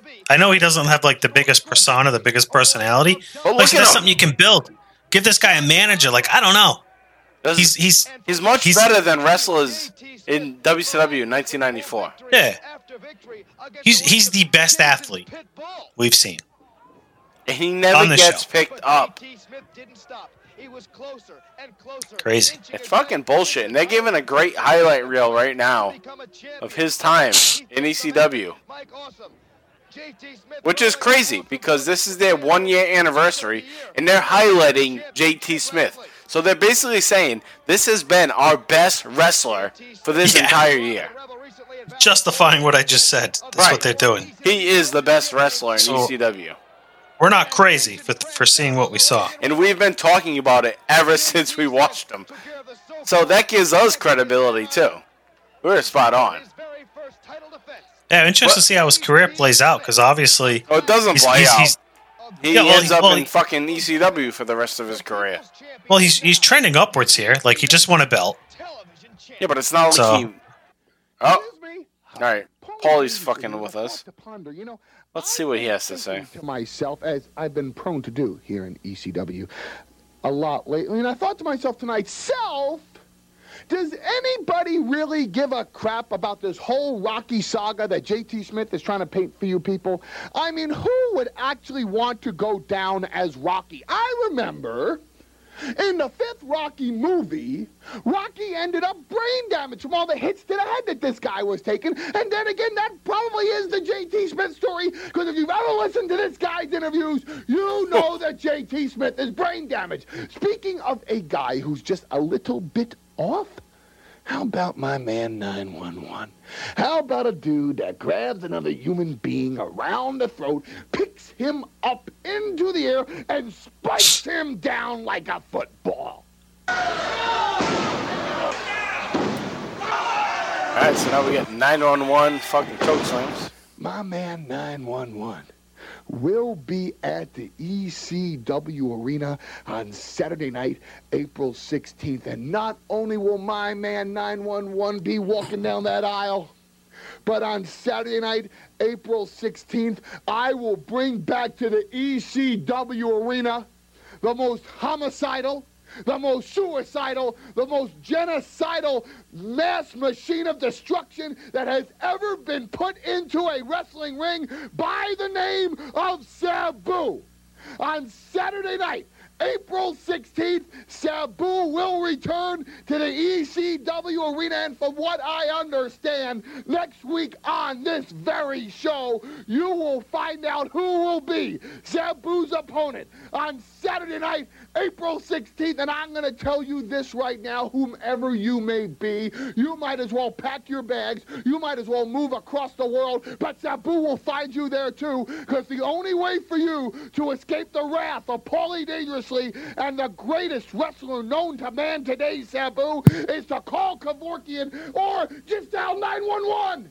Because he can handle it for you too. Because on Saturday night, April 16th, 911, Sabu, and Paulie Dangerously. If you think Madonna shocked David Letterman the other night, wait to see what we're bringing to the ECW Arena Saturday night, April 16th. Welcome back to NWA Eastern Championship Wrestling. You know, in just a few moments, we're going to see a matchup that Well, that was awesome. Yeah, no shit. Paulie knows how to fucking got a promo. Hey, He does kind of bury JT Smith right at the onset, which is a little disappointing. It is disappointing. They hyped him up and then he bust him down. So obviously, Paulie has no ho- hope in JT Smith. as being a star. On the fans here in Eastern Championship Wrestling. Even though we let him win the TV title, Disgusting. it's gonna bring him down right away. Personality is a complete 180. The changes as a I do want to point out right at this time, if you're watching along, that Joey Styles is in front of that new logo. as of late of the Sandman. Before we go to the Sandman, who is standing by with last minute comments. And it looks like shit in this viewpoint because it's not. Yeah, you just see like uh, yeah, what is a you don't C even in know what the it first is. part of the W. You can't even see what it is. That's, that's dog shit production. Oh shit, Yeah. Cairo with a big suplex there on. Uh, All right, so Sandman. all right, so this is a rivalry match. It's Sandman, who's become a heel at this point. and he's at the point where he's out of his surfer gear, and he's become a total beach bum. He's like, "Fuck my surfer gear. I'm wearing fucking swish pants or whatever the fuck, whatever was popular in '94." Which I used to have, and they used to come with matching T-shirts. That's how my mother bought clothes. Fuck. Same here. Like Tell my Walmart. parents to buy clothes. Walmart Yeah. didn't exist in our area at the time. Well, the fuck, my mom worked at Bradley's. Yeah, it's like Bradley's, Kmart. I got everything from Bradley's. But there Bradley's was, no, was my was our Christmas fucking shopping spot. but there was no Walmart up in Northeastern. No, there was Bradley, Sears, Kmart, Ames, Caldors. Right. That was like it. It was variety. So I was the one thing that I thought was funny with Walmart, since I'm saying that now, is that I always love Christmas Vacation, National Lampoon's Christmas Vacation, and when Chevy Chase goes sliding down on his fucking oiled, greased slit slide. And he goes through Walmart, and then he goes shopping in Walmart with Randy Quaid. I saw the signs, but I made no connection until Walmart was around here. That oh shit, they were in Walmart. I never even heard of Walmart before. Same here. All those years that I watched that movie, I didn't know. I thought it was it was true fiction to me. Hey, this shit's in black and white right now, right? Not even that. It's just like uh, it meant nothing to me at the time. But then when I But watched this it, match we're watching right now is in black and white, right? oh yeah, well it looks like shit. Yeah. All right. I just want to make sure my video card wasn't like fucked up. Ah, you, what do you see right now? You see a DDT, Sandman. DDT from Sandman, but it's in black and white. It's not black and white. It's just shitty color. Oh. I'll say I have, I have a very high end monitor, and it's definitely black and white on this monitor. Yeah, well, there's just no color to it. Come on. WWE. Oh, Sandman is disrespecting Miss Peaches. And this is the beginning of a great feud. Heel Sandman. Oh yeah, heel Sandman Another the great here. suplex by Cairo. Tommy, yeah, Tommy Cairo, a nice suplex to save, save Peaches. Sandman's a big guy. For a guy like Cairo to suplex him over his head, that's impressive. Yeah, he is. And Tommy Cairo's a solid guy that we've talked about since day one. And as I mentioned earlier, he was on the day one card. Our first episode. So it's been a year. Day one ish, right? The Usos. Day one ish. day one shit. These are day one shit guys right here. Oh, same man. Sandman used to run to the ring, slapping hands, giving high fives, looking for your cheers and adulation. Well, those days are over. Those days are over because I thought I had friends. I thought I had friends, and you think you have friends. Nobody has any friends. Not if you got friends like Tommy Cairo and Sal Bellomo. The time I needed them men the most, I was blinded in the center And I of hit my girl. Tommy Cairo, you come out and you grab have laughed at Peaches and you scoop her up in your arms like It's wrestling. Iron Man Tommy Yeah, it's true. It's you all kayfabe. your muscles. All you were trying to do was cop a feel. Peaches has been slapped. She'll be slapped again. I needed you, Tommy Cairo. Sal Bellomo. Sal comes out to the ring, Sal's such a nut. I've tag teamed with Sal Bellomo. I know how much of a nut he is. Sal, you must have seen the video of my wife. In fact, you've been trying to get my wife ever since you came to the ring. You had the audacity to come to ringside, Sal Bellomo. And you threw in the towel on one of my matches, Sal. I thought you were my friend. I didn't see it then, Sal, but I see it all now. I might have been blinded, but I'm not blind now, Sal Bellomo. I can see the replay. You were just trying to cop a field just like Tommy Cairo. I like that promo. No, it was good. Make sure you have that audio up. That was good. Yeah, no, Sal yeah. Bellomo, you're gonna have to pay, Sal. Still going here. You're gonna have to pay just like everybody else is paid. Just as Tommy Cairo, Sal Bellomo. He paid, but he chose the hard way. He didn't have any money. I don't think you have any money either, Sal Bellomo. I don't think you have a dime to your name. Oh, he's smoking a cigarette. That's classic Sandman. Sal, you got about a minute to decide, Sal. You got about a minute to decide which way it's going to be. Is it going to be the easy way, $20 bill, Sal? Is it going to be the hard way, Sal, like Tommy Cairo got it, Sal?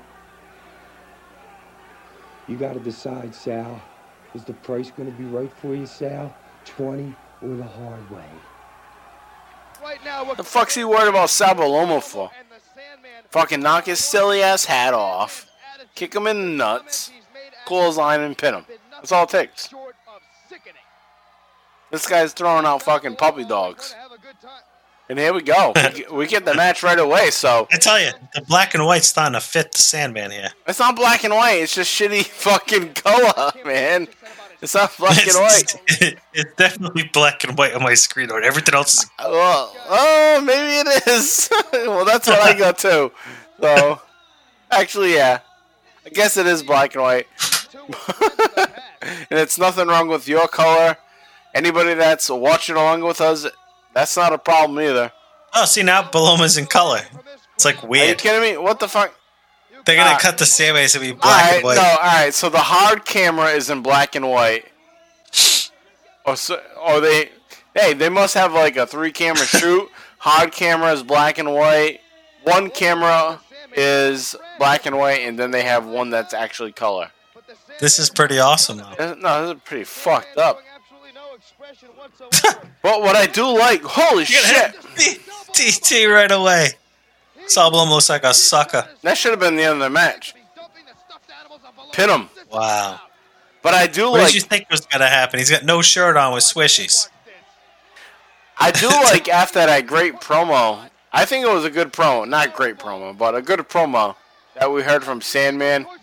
That they Yeah. actually go to this match. But yeah, what the fuck's up with the black and white?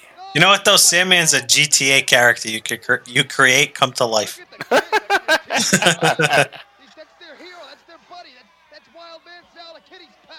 Man, the, the color This better awesome. come back. What the fuck I is hope going not. on? This is actually cool.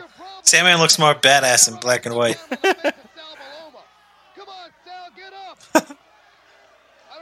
Everything looks cooler in black and white, actually. Yeah. The This is highs and pretty fun. Like, if you're a fat Oh, ass, he just ripped you look better in black and white than in color. You know? Yeah. Let's do it, Sandman justice here. He's leaving. Oh, now it's in color. What It's is color, this? So that's the This is one camera. This is quality production in 1994. And that's why we got, that's why WWE put the disclaimer at the top of this episode. They had nothing to do with this oh. production. Look, see, now he's black and white. Right, it's the different cameras. And Sandman wins the match, as he should. My brother plays GTA still. I'm going to tell him to make the Sandman. Which GTA is he playing? Five. Five? He Plays that. He plays yeah, whatever the newest one is. Most it's, it's been out for like years. Yeah, most years. recent one. Yeah. He's like religiously playing that game. That's And I used to watch him play. He's actually like I never liked playing it. I could watch him play, and it's hilarious. you just make all these random characters. It's fun. I used to love watching you guys play. Uh, I'd watch him, Arthur, and Chris. So obviously that's funny. Play GTA. I used to love watching your brother play Vice City. Yeah, yeah, yeah. you should stream GTA. He's an entertaining. He's a very entertaining GTA player. All right, so that's over. Sal Bellomo at this point is basically fucking George the Animal Steele with all these stuffed animals and throwing them out to the crowd, getting his ass kicked. Hawk. But now we're getting a Hawk recap. Hawk vignette. With the fucking random ass song. Yeah, the song we talked about two weeks ago. Got to get into a fight! Yeah, got to get into a fight! So is Hawk fucked up here based on what you watched on Vice? Uh, yeah, it seems like he's at the point where he's just trying to make money, and he doesn't give a fuck about anything else. And he might not be fucked up realistically, but he's in a bad time. He shouldn't be working in ECW. All right, so we got Chad Austin. Versus Hack Meyers, which Hack Meyers goes on to become a pretty regular talent in ECW within the next couple of years to come. Not anything notable, but just somebody known as an ECW talent.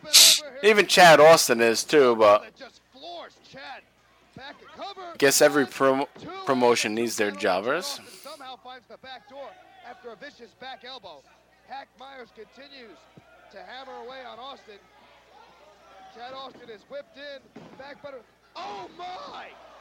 I have never in my life seen. All right, so I, with this match going on, Chad Austin versus Hack Meyers, I think it's a good time to put over Joey Styles' commentary, as he does a great job making this match seem like it means anything. Yeah, because I'm trying to figure out what the fuck's going on right now. Nothing, it's just back and forth, off the ropes. I'll grab you, I'll give you an atomic drop, slam you down, kick you in the head. It's the same kind of shit that we would do if we were in a little wrestling league when we were 12 years old. Like, oh yeah, I if you're down on the mat, I'll give you an elbow drop, and I'll go for a cover, and then you get back up, and then we'll struggle for a little bit, and then one of us gives a power slam. It's like Mr. Imperfect on the top rope. Oh wow, I am impressed by that leg Wow. drop though. Yeah, that was a hell of a leg drop. Wow, He fucking wins. won. Oh I shit! thought this. I was about to ask you, who's this big guy? Well, the big guy's Hack Meyers. Yeah, but like, I, you know, what's his what's his ECW name? No, I thought he goes on as Hack Meyers. So Does he? Never heard of this guy, but definitely thought he was being Chad Austin. I've never heard of I Hack thought he was gonna win too. I,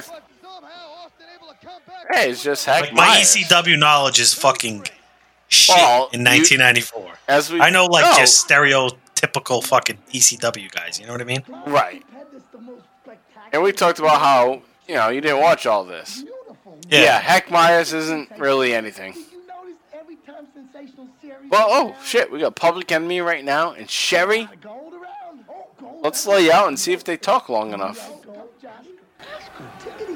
Oh, you know, we've been in hoods all across the country. We know some of the finest homegirls in the, in was the gonna say whole whores. world. Isn't that right, Johnny? We've been with some of the finest women, Sherri. Oh, yes, none as lovely as you, dear. You know, she managed Macho Man Randy Savage, Ted DiBiase, Shawn Michaels to gold, and of course, our good friend and buddy Shane Douglas, the franchise. Hey, oh. Rocco, you mean the same franchise that owns this belt right Oh, here? that's the one. Oh, Johnny, come He still has the belt. Wait, just hold up. Oh, Sherri. Wait a Fucking minute. sneak. We just hold on. You're holding it for what? Wait a minute. Oh, no, wait. We got to ask you a question. Very important. Very important. And then we get back to the goal. Oh, then we get to the gold. Uh, we all gonna have gold. Hey, gold. we He smells have good.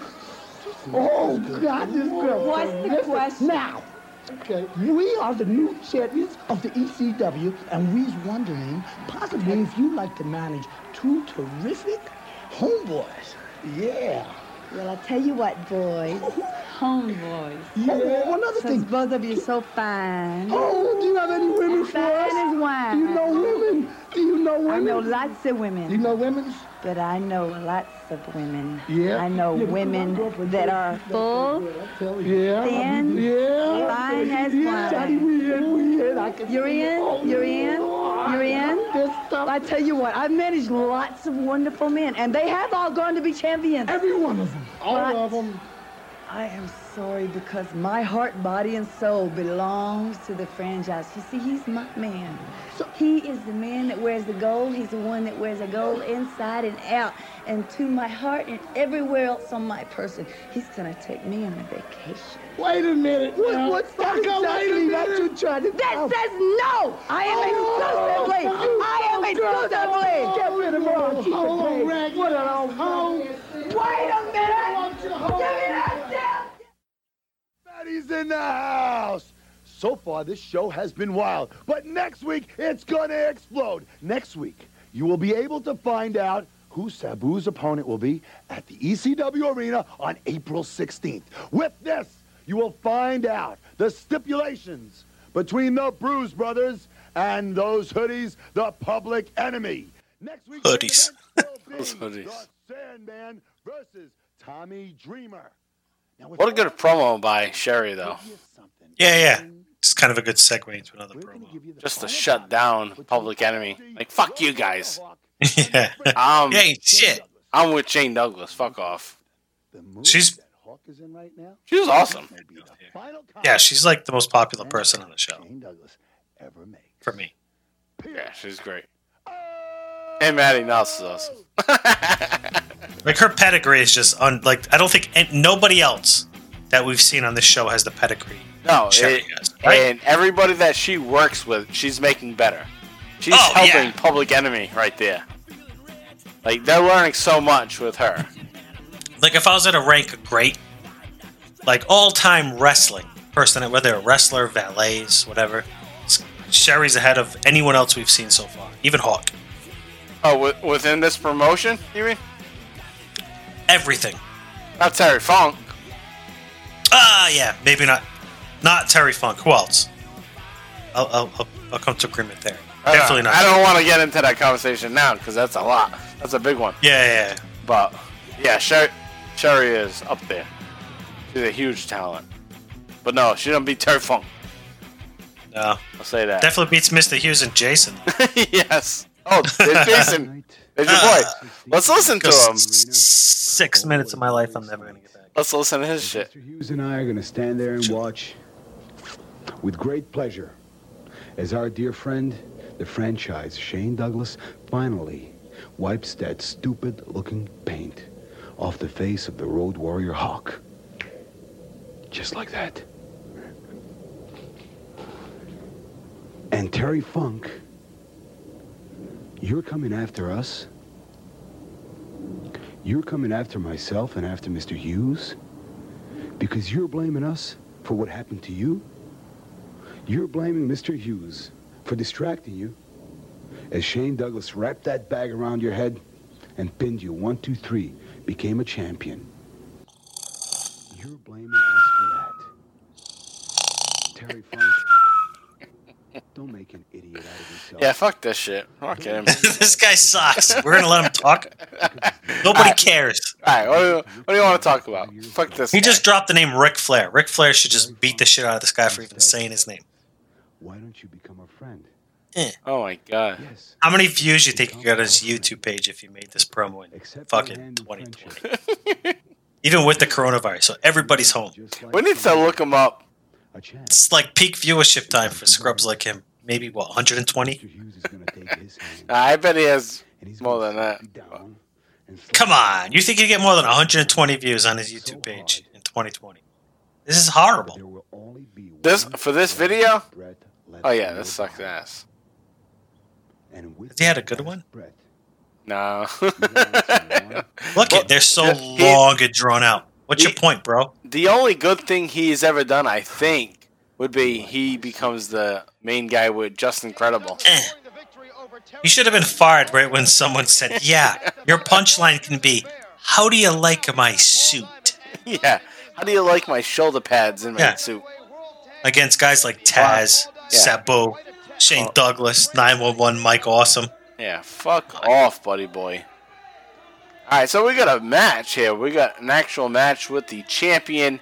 It's Shane Douglas. Paul Diamond. Against Paul Diamond. He's a good worker. Solid worker, this guy. He looks like he's wearing Hawks tights, though. yeah, right. Did he lose? Road Warrior Paul Diamond. yeah.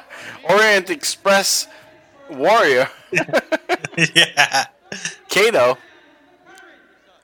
And Shane Douglas with his tassels. Shane Douglas looking like a badass with that goatee. He does. I, I mean, this this seems like a guy that should have. Uh, I don't. And a year later, he's gonna go be Dean Douglas. Like fuck. Yeah, man. like what? How did they take this guy to WWF and make him Dean Douglas? He's better than most that's on WWF in 1994. Right. I can't wait gonna- to cover 1995 on the bottom line cast. Yeah. Just so I can see how many people this guy's better than. How many Right. talents he's better than. No, he's better than everybody. the only person he's not better than is Shawn Michaels, and that's the person they put him up against. And Shawn Michaels doesn't want to lose to him. So that's the bullshit with it all. Is that he, Shane Douglas, could have been the star. But for some reason, I believe Sh- Shawn Michaels has fucking some love. I don't Vince know. what McMahon is. loves Like, Shawn yeah, Michaels. Vince no McMahon doubt about it. has some fucking trance on it. Like there's a trance between Michaels and Vince McMahon. Can you blame him? Yeah, I guess. I mean, Michaels is top 10 all time, right? he Gotta be. But for Even top 20's a big fucking feat in the number of all the wrestlers that have been in the fucking. But if you run a company to allow for one person to dictate to you who should wrestle, that's bullshit. That sucks. Because this guy should have been a fucking superstar. I don't fucking Should have been. You know what? WCW dropped the ball too. Yeah, they both did. And almost, it's almost like they followed suit with Vince McMahon. So they didn't give him a chance. He's definitely a big fish in a small pond right now. Oh my god. He's out. He's outclassed everyone they've put against. Even Terry Funk. No offense, Terry Funk, great guy. Right. But like for this era, But Terry Funk was helping him. yeah, right? That's it, it- this was a different point of Terry Funk's career. Right. Whereas, like, if you're going, if you're looking for someone to make money off of long term, like two, three years, which is long term in wrestling, Shane Douglas. Yeah. I don't understand how WCW WF couldn't figure out a way to make money off this guy. I guess maybe he was an asshole. I don't know. Like, come on, Hawk. They're making money off Hawk. Shane Douglas is better than Hawk, Well, they they bring in Hawk. Hawk's and Shane Douglas is better than Hawk. Hawk's Yeah. promos suck. Yeah. I, I don't even want to. I know people love the Road Warriors, blah blah blah blah. But they're, they're, o- they're fucking overrated, dude. I'm not saying they didn't work hard, but, but from a character perspective, they're overrated. They're totally overrated. I agree. That's gonna be a tough thing for people to hear, but it is overrated. It was the same thing over No, and over peop- again. People get better. That's what it is. Athletes get better. Right. And that team as a group didn't get better. Well, they were great as a group, but as individuals, they were.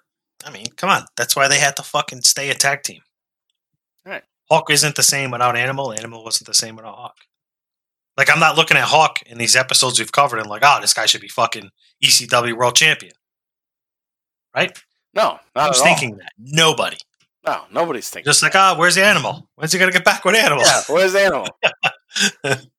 But that's the problem with Hawk is that he thought he can do without Animal. Yeah. Oh, Yeah, I'm fine. He couldn't. Yeah.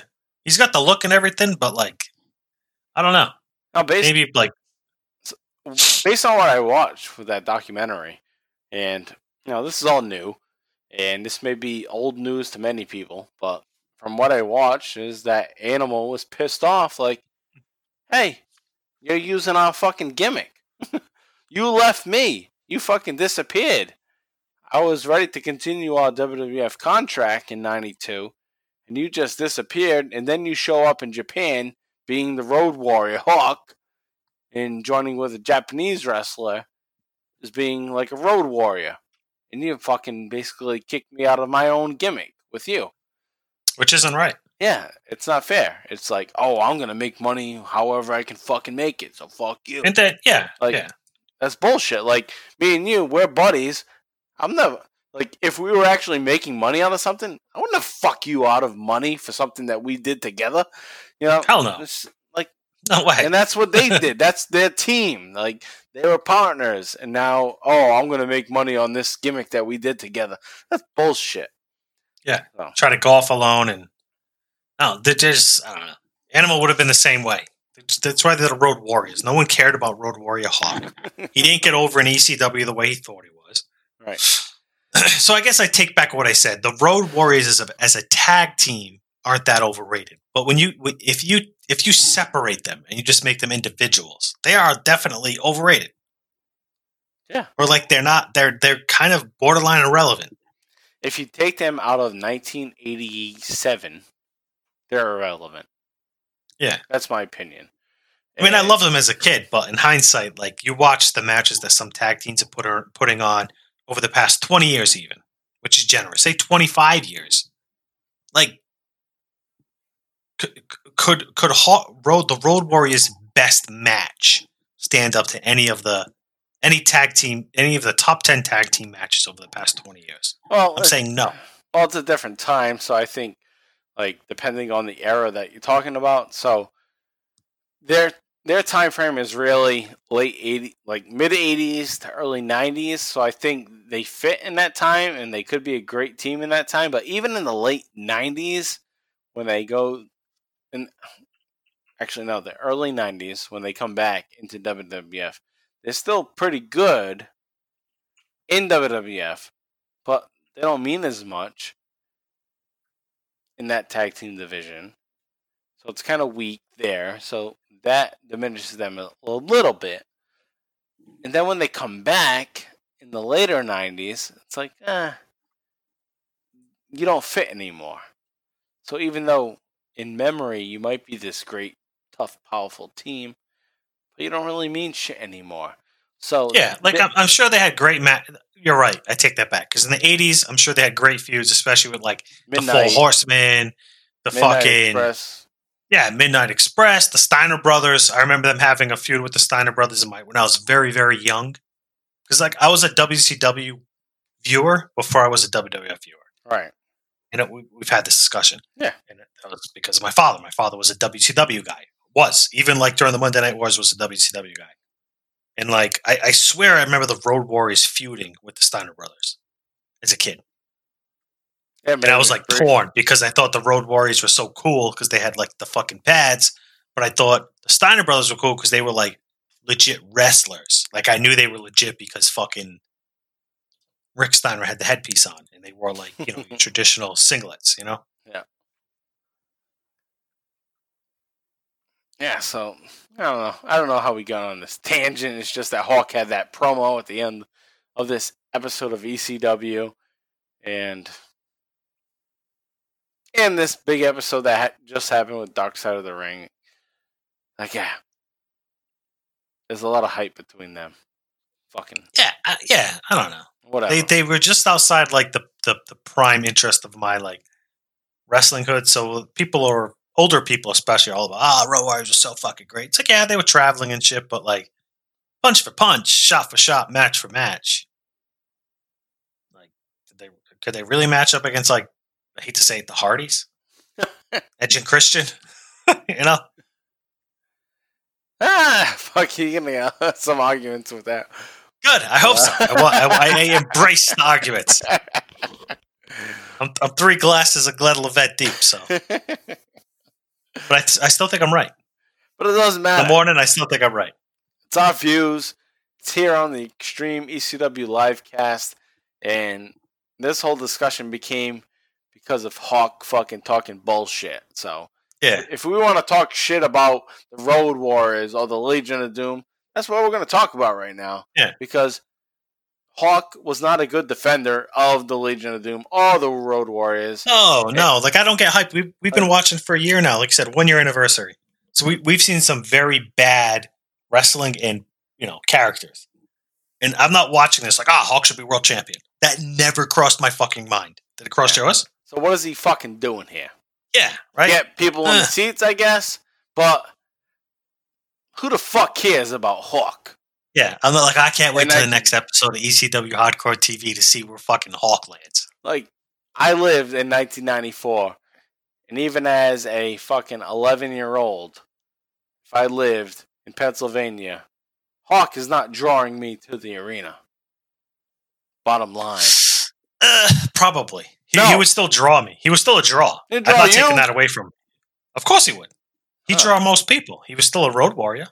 Like what like you said, an animal's animal's gripe was like the fact that he was using the road warrior name. That alone would have drawn me in. At 34 years old, fuck no. I'm saying, fucking- no, I'm saying 12 then, years old? I didn't care about the Road Warriors. Oh, I did. Oh, you did? Yeah, I thought the Road Warriors were the best tag team ever when I was a kid. But as I get older and you start to watch like different tag teams, they're not like, in my opinion, based on what I've watched, like a top three tag team. Well, that's a different perspective to go from what you thought at 12 to what you thought at 35, 36. But you think more rationally at 36. I was a moron. I was 12 years old. yeah. I was fucking enamored by their fucking spike on their shoulder pads. And they had a cool finishing maneuver. Like to keep, keep my attention span for 25, 30 minutes, which is what you need out of wrestling nowadays. No fucking way. I get Right. to see a point there. Yeah. But I was, for my sake, I would say, you know, at that time, at that age where you're high on the Road Warriors, I was. You weren't? No shit. No, I wasn't. Because. You were a smart wrestling fan as a kid. I wasn't. No, I wasn't smart. I was just. I like the Heart Foundation. I like. yeah. I like Demolition. You Yeah, were it's the- like they you were great W- for the time. You were a WCW guy. They were great for the time, but I don't know. Could could their era work? Could their you? I don't think I could confidently say their style, gimmick, and everything could work in er- any era of wrestling. And I think that's kind of what it boils down to, right? Like who, who, who who's fluid to bunch from era to era to wrestling? What tag teams are? I don't think they're top three. I, I think if I did, if I put some thought into it, I could think of three teams better. Hmm.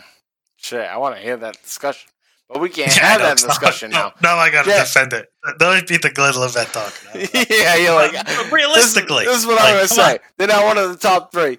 But shit, we're talking to an audience. This is the BTT army that we're talking I know. to, and you're saying I, I one love, of their I love, I love, most- I love the Legion of Doom. I love the Road Warriors. most loyal teams. It's not part of your top three.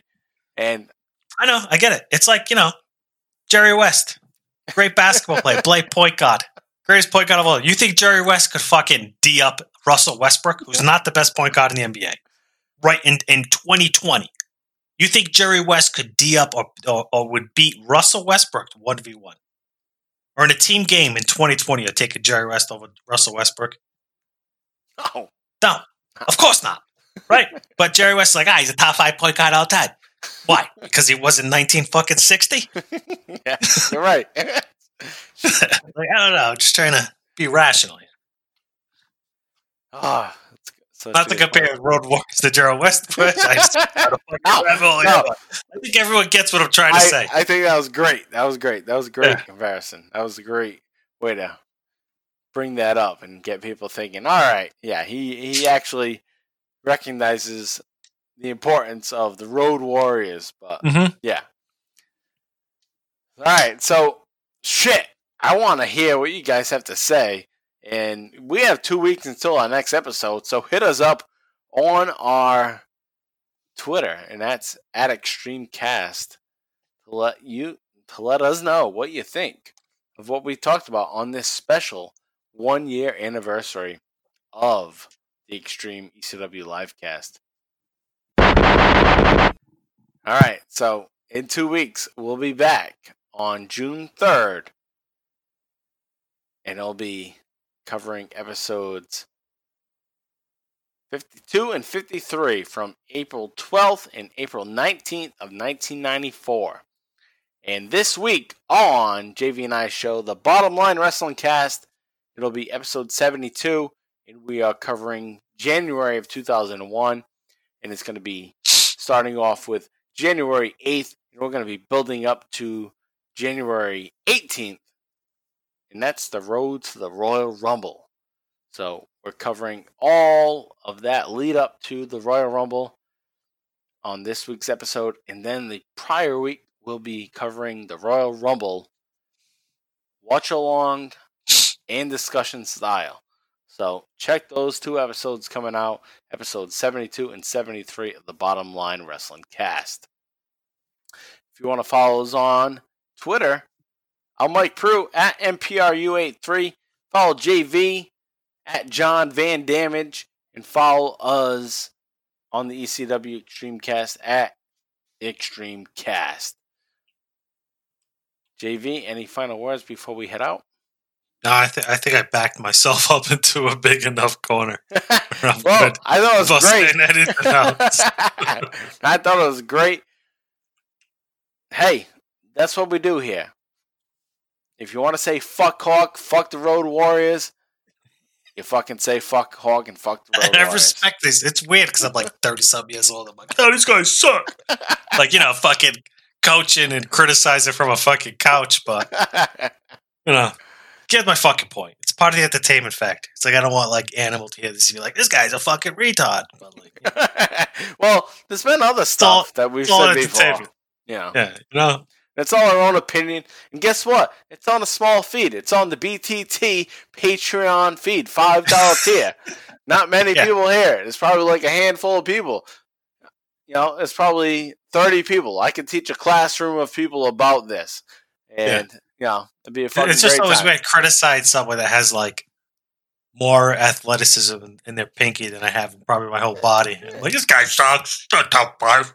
You know, it's like watching a figure skate fucking contest in the Olympics, and you sit from your couch like, "Dude, that was a sloppy fucking landing." Like I could go out on skates and do like a 360 fucking flip. Yeah, but no shit. What do, what do people do every Sunday when they watch football? what do people do? Like, what do all these sports writers do when they write about the Red Yeah. Sox or the Yankees and talk about the ins and outs of Like what they're doing? sucks. The guy has like fucking top three touchdowns all time. That guy's Right. just not good. Like all these sports writers. Like, hey, we're doing this for fun, and if your listeners are out there, you're listening to us for fun. That's that's all it is. And especially if they're paying to listen and they actually continue to listen, they're listening for fun. So if we say shit that they don't agree with, they'll say, "Ah, that fucking dumbasses right there," and then they'll listen next week. So Oh, they'll tweet me. I I hope. I hope I get some hate tweet. yeah, get some hate tweets. Give us some tweets. Yeah, I haven't got a good hate tweet in a while. And Rick Bibi, we know you have more to say. And with that said, we want you to say more. And Frank Gallows out there, keep sending those tweets, but spread it out there. Tell your friends. Rick, Frank, tell your friends. I, I was also on the BTT special chat that they had on Friday as we're recording this. It was May 15th. Many of you guys reached out. Spread the word. You listen to us, spread the word. Don't keep it a secret. I know we like Yeah. to keep things secret about what we like, but spread it out. Yeah, I think I think the BTT army needs to grow. Yeah. It's it's dark times right now. BTT army needs to grow. Right, so you know everything's great with the, the regular BTT shows, but you know world class is the world class cast has a good following with Lance and Mike, but this is the only show without Mike. this is the original non-Mike BTT show, so support us, spread it out there, help us grow. So, with that said we are wrapping up here. And again, Rick Beebe, thank you for all your support. And you got another fucking request because, hey, you're listening and you're putting in the request. So here's another song for you, and we're gonna wrap things up with some Pantera. JV, when's the last time you heard fucking Pantera? Actually, last time Planet Fitness was open. Oh shit! So that's been I, I, yeah, months? Pantera's on my uh, playlist. Yeah. All right, so this song is called "I'm Broken." Oh, nice. And it's from Good. the Rick's killed it. These two songs today. fucking awesome. Two songs for this episode are going to be fucking money. I love. I love how it's two different genres too. Two totally different genres. Yeah, and someone can really appreciate. and it's both from 1994, right around this time of ECW. Perfect. So thanks, Rick BB, for that. And hey, we're out of here, and we'll see you in two weeks. And we'll be covering the next two weeks of ECW TV, and that is April 12th and April 19th of 1994. I'm Mike Pru, along with JV. As always, so long.